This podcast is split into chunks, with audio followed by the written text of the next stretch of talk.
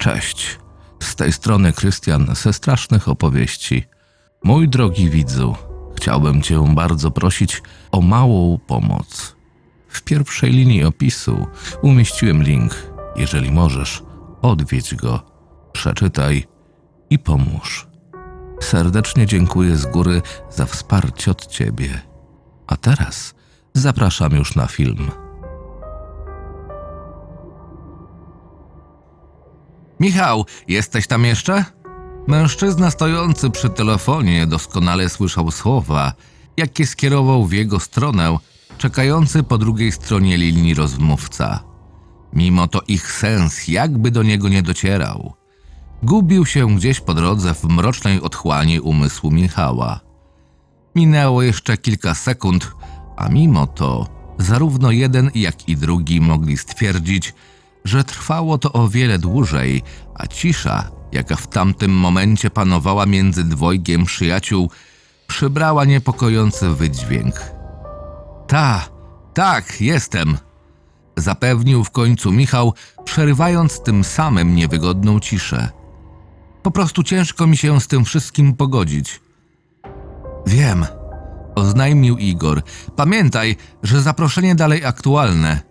Nie powinieneś teraz przebywać sam. Chuja wiesz, pomyślał Michał, ale nie wypowiedział tych słów na głos. Zamiast tego pozwolił im swobodnie rozbrzmiewać we wnętrzu jego głowy. Chciał powiedzieć przyjacielowi, który był lekarzem i którego Michał obwiniał za odebranie mu dziecka. Wiedział jednak, że nieważne jakich słów by użył, nie byłby w stanie wyrazić bólu, jaki zalągł się niczym pasożyt w jego ciele. Chciał, aby Igor poczuł się podobnie jak on w tym momencie. Za sprawą kilku słów nie mógł jednak osiągnąć satysfakcjonującego go efektu. Mężczyzna nie mógł pogodzić się z faktem, że stracił jedyną osobę, jaka była naprawdę dla niego ważna. Śmierć syna była dla niego ciosem porównywalnym, jeśli nie bardziej dotkliwym od śmierci Mileny, jego żony. Milena zmarła w wyniku komplikacji poporodowych. Straciła własne życie, by ich syn mógł żyć. Wszystko zmieniło się kilka tygodni wcześniej, na początku grudnia. Moment, w którym Patryk przyszedł do ojca, mówiąc o tym, jak fatalnie się czuje, był niczym podpalony ląd, skracający się z każdą chwilą po to, by nieubłaganie doprowadzić do wybuchu. Wybuchu, jaki w przeddzień Bożego Narodzenia zawalił filary, na których Michał opierał swoje życie, które stało się nieodwracalną ruiną. Michał zwrócił się wtedy o pomoc do znajomego lekarza Igora, który po kilku badaniach miał już gotową diagnozę. Błędną, jak się później okazało. Według Igora Patryk zmarł w wyniku zarażenia pasożytem węgrowczycy. Prawda była jednak taka, że syn Michała nie miał w sobie żadnych pasożytów, a powodem, dla którego zachorował, był rak mózgu, wykryty za późno, by można było cokolwiek zrobić. Tego Michał nie był w stanie wybaczyć przyjacielowi.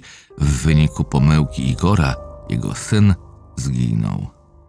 Lekarz zdawał sobie sprawę z fatalnego zaniedbania, jakiego się dopuścił, myląc wyniki badań kilku pacjentów. Nie chcąc jednak, by wyszło to na jaw, nie powiedział o tym nawet swojemu przyjacielowi, którego syna nieumyślnie zabił. Michał dowiedział się wszystkiego od Doroty, żony Igora. Kobieta zadzwoniła do mężczyzny, by złożyć mu kondolencje w imieniu całej rodziny. W wyniku rozpaczy, jaka się nad nią unosiła, nie przemyślając zbytnio słów, jakie wylewały się z jej gardła łamliwym, zapłakanym głosem, wyjawiła, jaka była prawda. Wynikła między nimi kłótnia, która dość szybko przerodziła się w prawdziwe pandemonium.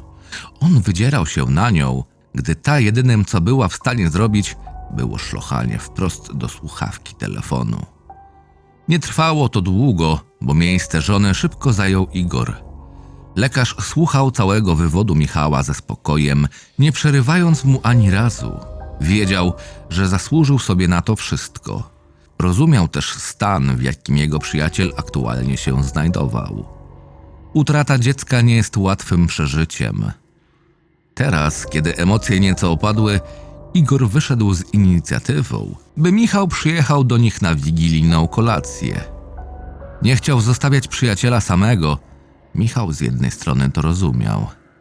Długo zastanawiał się, jaką decyzję powinien podjąć. Początkowo chciał odrzucić zaproszenie, mówiąc Igorowi, by ten spierdalał i walił się na ryj, bo nie ma zamiaru siedzieć przy jednym stole z jebanym dzieciobójcą. Przyjadę, zapewnił. Prawda była taka, że nie miał ochoty na żadne spotkania. Zdawał sobie jednak sprawę z tego, jak uparty potrafi być Igor, a coś w głębi umysłu podpowiadało, że być może intuicja, że znajomy lekarz nie odpuściłby szybko, gdyby Michał odmówił przyjazdu na wigilijną kolację. Chcąc, nie chcąc, musiał na ten układ przystać. Pożegnał się z Igorem jeszcze raz zapewniając, że przyjedzie. Resztę dnia poświęcił na przemyślenia. Myślał o swoim synu, o wszystkim, co wspólnie robili, a także o tym, co nieubłaganie dobiegło końca. Jego syn odszedł bezpowrotnie. Całym winowajcą był Igor. On i tylko on. Michał obiecał sobie, że jego przyjaciel zapłaci za wszystko. Spłaci unoszący się nad nim dług, jaki lekarz zaciągnął w momencie śmierci Patryka. Wiedział, co chciał zrobić, nie wiedział tylko w jaki sposób ma tego wszystkiego dokonać. Chciał, aby Igor cierpiał jak nigdy wcześniej. Pragnął sprawić, aby ten przekonał się, czym tak naprawdę jest utrata kogoś bliskiego. Musiał tylko wymyślić, w jaki sposób tego dokonać. Musiał złamać przyjaciela, sprawić, by jego psychika pękła na pół, zrujnować nie tylko jego życie, ale i jego samego. Z tego powodu zemsta, jaką Michał miał jutrzejszej nocy zrealizować, musiała być dopracowana w najmniejszym stopniu, tak, by każdy element był nasycony aż po brzegi okrucieństwem, a także bólem. Utrata własnego dziecka przyćmiła Michałowi wszystko inne, nie liczyło się nic więcej, prócz wymierzenia kary. Udało mu się zasnąć dopiero wtedy, kiedy pierwsze promienie słońca zaczynały wychylać się za horyzontu, budząc się do życia. Kilka godzin później zatrzymał wysłużonego niebieskiego Forda pod eleganckim domem Igora. Zgasił silnik i obrócił się w kierunku fotela pasażera, na którym leżał plecak. Rozpiął jego suwak i upewnił się, że niczego nie zapomniał. Miał wszystko. Uśmiechając się pod nosem, wyszedł z auta i ruszył w kierunku frontowych drzwi. Naciskając elektryczny dzwonek, przybrał zmartwiony, zakłopotany wyraz twarzy.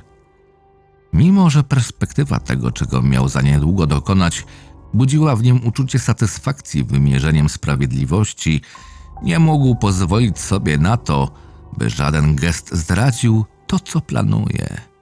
Musiał udawać załamanego ojca, którego syn zasnął snem wiecznym. Tęsknił, a uczucie to objawiało się nieopisywalnym cierpieniem, jakie musiał znosić nieprzerwanie od śmierci syna. Było niczym widmo, zły byt, który przyczepił się do jego duszy. Jednak bliska perspektywa odegrania się na Igorze działała jak znieczulenie przynoszące chwilowe ukojenie. Pozwalała mu odpędzić od siebie ból. Jeśli chciał pozbyć się go ostatecznie, musiał dokonać zemsty. Tylko ta była w stanie przynieść mu ukojenie. Drzwi otworzyły się ze skrzypnięciem. Stała za nim czarnowłosa, wysoka kobieta, ubrana w długą czerwoną suknię, skąpo zakrywającą jej ciało. Pod materiałem dobrze widoczny był ciążowy brzuch, który stawał się coraz bardziej zaokrąglony. Michał wyłonił z odmętu w pamięć niedawną rozmowę z Igorem, w której trakcie poinformował go o tym, że Dorota jest w drugim miesiącu ciąży i oboje nie mogą już się doczekać kolejnego dziecka. Michał przytulił żonę przyjaciela na powitanie. Gdy tylko odłączyli się od siebie, kobieta zrobiła krok w tył, zachęcając mężczyznę do przekroczenia progu mieszkania. W przedpokoju czekał na Michała Igor. Mężczyźni uścisnęli sobie dłonie na powitanie. Kiedy już rytuał inicjacji dobiegł końca, gospodarz zaprowadził swojego gościa w kierunku jadalni. Michał podążył za przyjacielem, ani na krok nie rozstając się ze swym plecakiem oraz znajdującą się w jego wnętrzu zawartością. Nie odzywając się, zajął miejsce przy bogato ozdobionym stole. Nie pozostało mu nic innego, jak czekać na nadarzającą się okazję, a wtedy trybiki napędzające jego plan pójdą w ruch. Nie mógł się tego doczekać. Sam Michał jadł niedużo, jakoś nie miał zapału do konsumowania potraw. Sam nie wiedział do końca, jak to zrobił. Po prostu, kiedy lekarz, a zarazem szczęśliwy ojciec odszedł od stołu, ten niby pod pozorem pójścia do toalety, zaszedł żonę przyjaciela od tyłu i odurzył ją chusteczką z chloroformem. Igor, który w tym samym momencie zajmował się kuchennymi sprawami, powracając do jadalni, spotkał się z uderzeniem pałki policyjnej. Stracił przytomność, ogłuszony od samej siły uderzenia. Obudził się w zgoła innym miejscu, gdzieś w piwnicy, ale na pewno nie jego piwnicy, która przerobiona została na salon do odprężania się przy lampce koniaku i dobrej jazzowej muzyce. Przed oczami pojawiła mu się twarz Michała. Obudziłeś się, nieudaczniku. No proszę, myślałem, że już po tobie. Zresztą, prawdę powiedziawszy, wszystko to straciło sens dawno temu. Z jakiego powodu miałbym się z tobą przyjaźnić po tym, co zrobiłeś? Igor chciał coś powiedzieć, chciał wołać, chciał błagać o litość, jednak jego usta były zakneblowane. Obok siebie po lewej stronie zauważył drewniany stół, na którym to leżało coś zakrwawionego. Nie wiedział, co to. Szarp się, szarp, cepie sparchacony. Nawet słowa nie wyrażą, jaki wstręt miałem, by ściskać twoją rękę w progu twojego domu. Oj, nie bój nic. Wyjąłem z twojej żony niepotrzebny bagaż. Chciałem, żeby przeżyła, ale coś poszło nie tak. Za głęboko wbiłem nóż. Wylała się treść żołądkowa i wszystko jasny pierun trafił. Ale wiesz, cieszę się, naprawdę cieszę się, iż to. To powiedziawszy, pokazał płód dziecka, który wciąż żywy drgał z zimna, niezdolny nawet do płaczu, gdyż jego płuca zapadły się przed ułamkiem sekundy. No więc cieszę się, iż to nie wyrośnie na takiego zjeba z beztalenciem do diagnozy jak ty. Nie będzie też jednego więcej fałszywego przyjaciela, który mówi jedno, a doprowadza do drugiego. Mój syn, mój jedyny syn miał raka mózgu, ty debilu. Wystarczyło to zawczasu wyciąć, a ty co? Zamiast raka zdiagnozowałeś u niego węgrowczycę. Zjebałeś tu na całej linii zawszony chuju. To powiedziawszy, rzucił płód w kąt ze złością, a głuchy upadek odbił się echem po pomieszczeniu. Jedyną rzeczą, jaką miałeś zrobić, było postawienie prawidłowej diagnozy, nie mniej i nie więcej. Ja mam uwierzyć, iż zrobiłeś to ze zwykłej pomyłki? Ho, ho, ho. A jakże szczerzyłeś się, kiedy to mnie witałeś w progu. Jak proboszcz oblizujący usta na myśl o wczorajszej nocy z synem Bóg wie jakiej rodziny, zabobonnie wierzącej rodziny katolików. Ale wiesz co, kutasie, ja ci nie wybaczę. Ja sprawię, że będziesz w piekle, prawdziwym piekle, którego nie zapomnisz aż do chwili śmierci.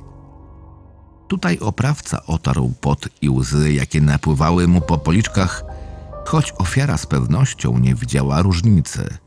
Chciała uciekać, błagać, odpokutować. Jednak żadne prawo teraz nie działało tak dobrze jak prawo złowieszczej zemsty.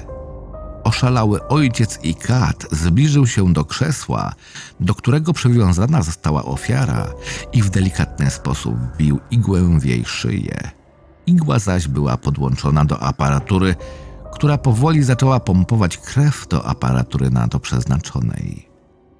Widzisz, doktorku, z tego co wiem, kiedy krwi ubywa, robi ci się słabo i niedobrze. Potem tracisz wzrok, mięśnie zaczynają ci drżeć i tak dalej, Ale ja nie wyciągnę z ciebie nawet 500 ml. Oj, nie, nie, nie. Wezmę całą twoją krew. Widziałeś kiedyś wypatroszoną rybę, która nadal wierzgała się w piachu w nadziei na odnalezienie drogi do jeziora? Ha? No więc owa ryba nie wie, że nie powinna żyć.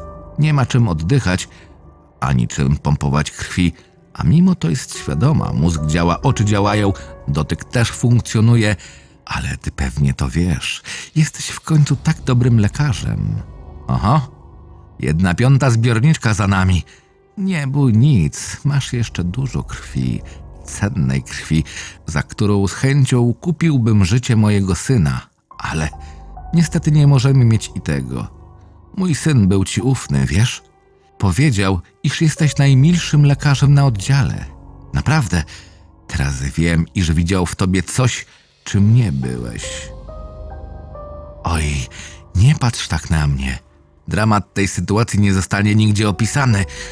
Twoja krew zostanie przeznaczona do ratowania rzecz tysięcy, którym jej braknie. Oczywiście mógłbym wytoczyć jej więcej, gdybym utrzymywał cię non-stop przy życiu, ale wolę byś był martwy. Oj, już tak się nie wierzgaj. Co, nie możesz mnie już widzieć? Nie będziesz chyba jak ta ryba. To powiedziawszy, oprawca odwrócił się na chwilę. Wszystko układało się po jego myśli. Krew była wypompowywana, ślady zatarte. Sąsiedzi pewnie pomyślą przez parę tygodni, iż sąsiad lekarz albo jest na nartach, albo na ostrym dyżurze, albo odsypia skutki libacji świątecznych. Spojrzał od niechcenia na zegarek. Była druga w nocy. Zbiornik maszyny był pełny w trzech czwartych. Oprawca zbadał wzrok ofiary. Nadal działał.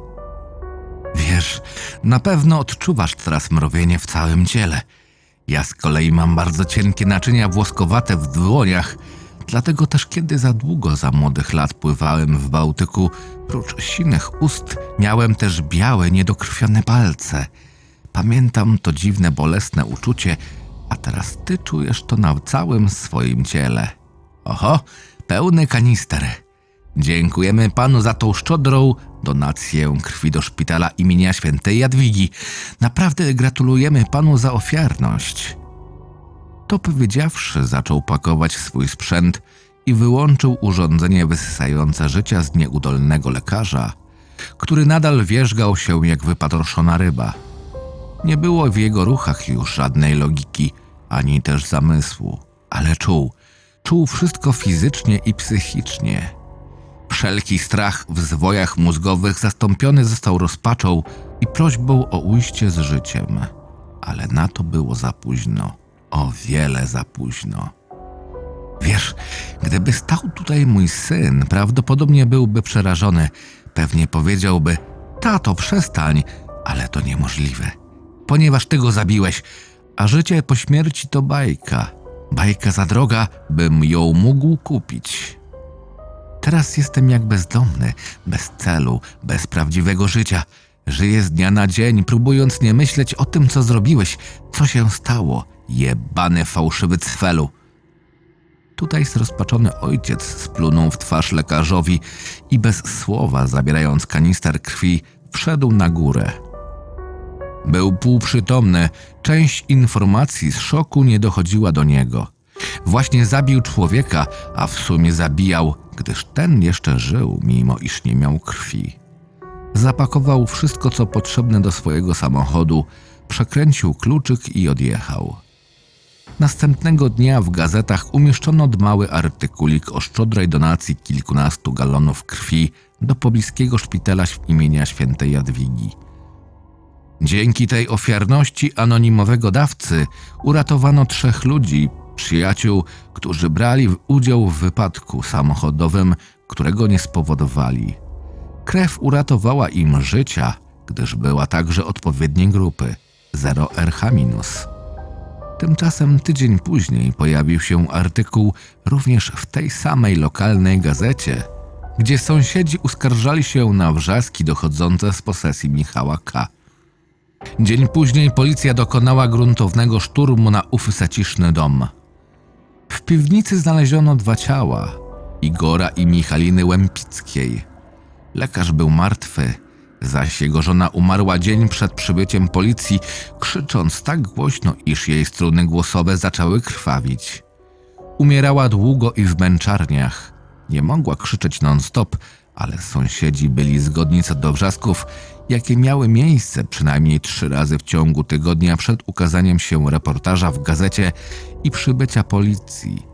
Oprawca jednak nie został schwytany. Zapadł się zupełnie, jakby wyparował. Konto bankowe Igora również świeciło pustkami. Nikt więcej nie słyszał nic nowego o tej sprawie.